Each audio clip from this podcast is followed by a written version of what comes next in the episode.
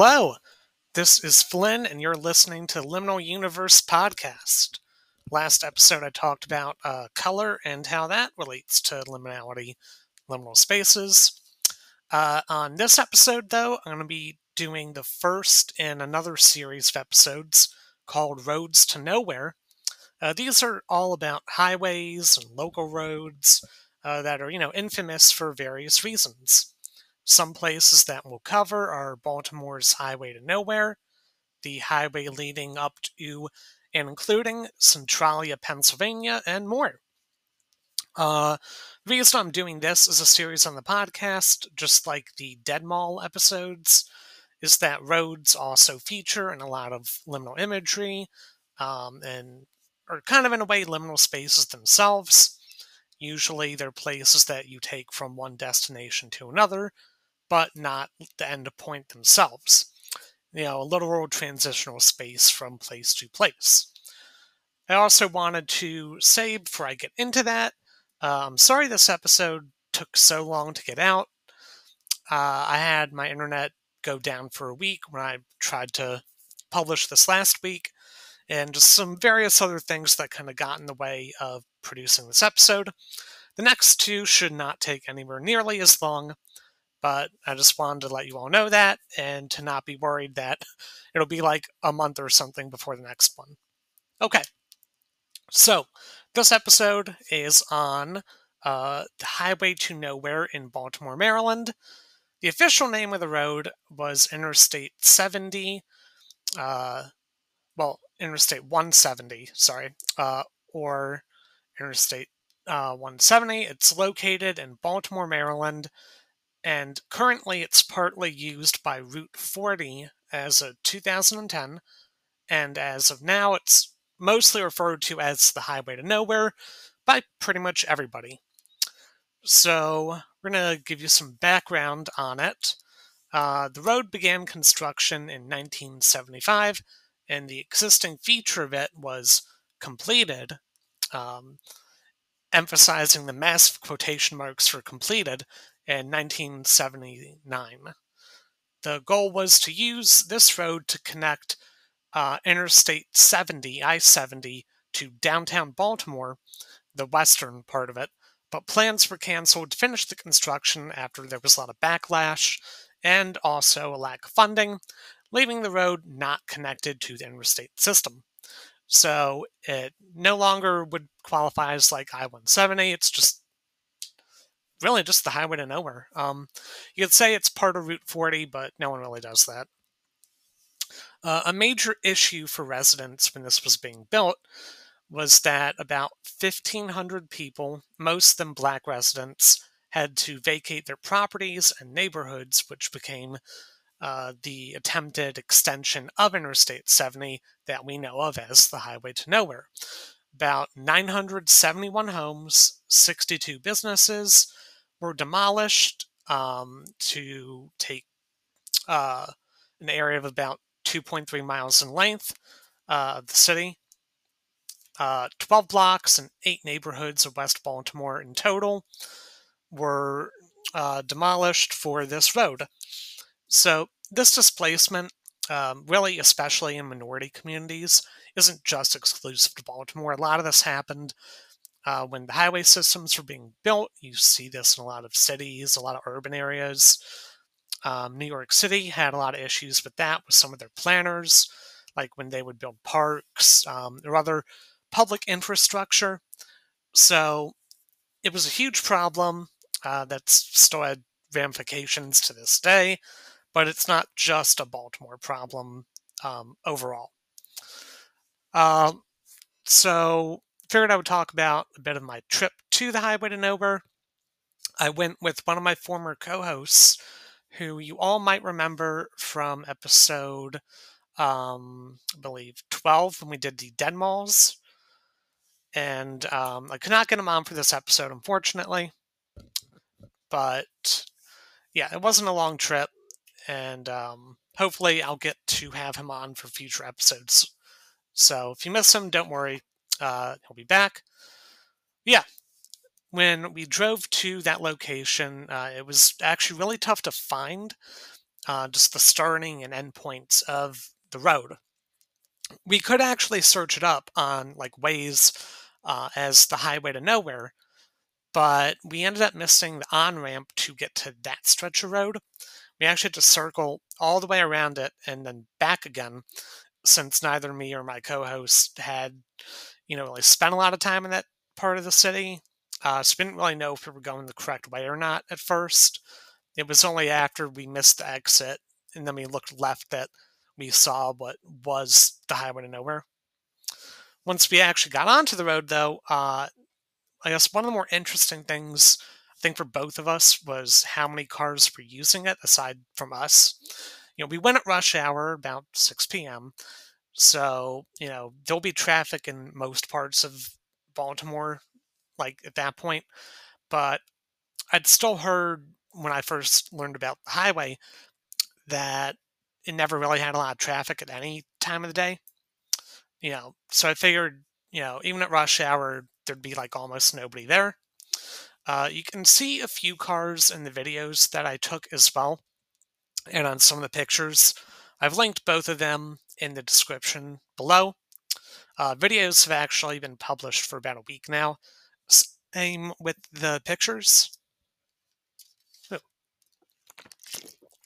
And um, yeah, you know, you can see it's mostly empty, but there were still people traveling on it. Um, I couldn't get any complete like videos where there were like no other cars.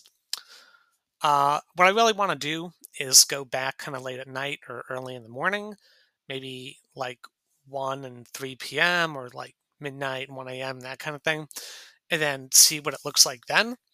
The only issue is that my co host will never do that with me, so I would have to be making that trip alone because he would be too scared of it.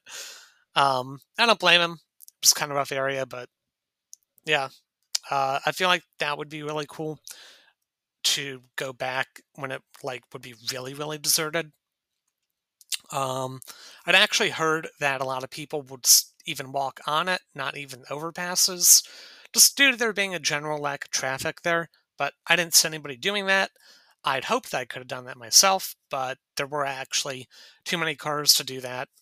The closest I got to being able to kind of walk on the highway itself was uh, being able to park at like a lot on one end of it and then walk up to a fence that was separating the rest of it from the pedestrians, even though there were still walkable areas behind the fence.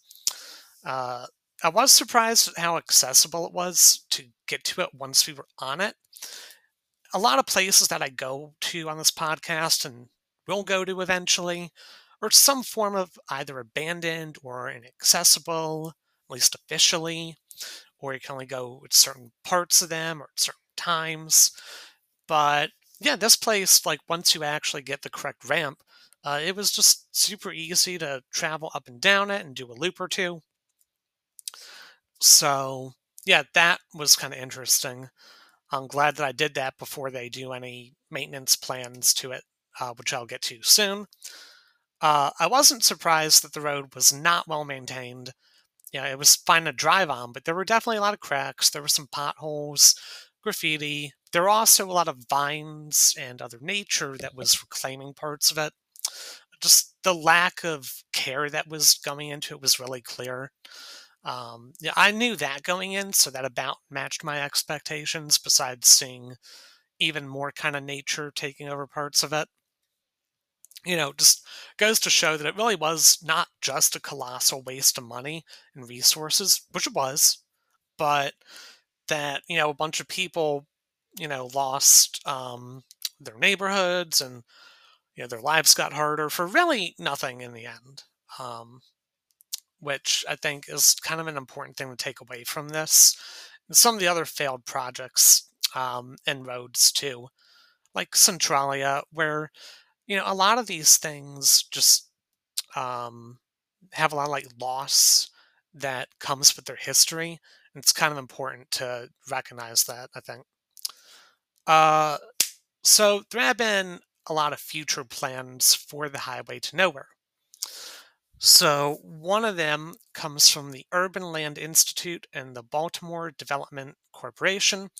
they issued a report in 2018 that said that the highway to nowhere kind of had the potential to become, you know, a more dense active node um, within just the general urban uh, parts of Baltimore, um, West Baltimore, just you know, make it a hub of activity, kind of like how it used to be before a bunch of the neighborhoods got torn down.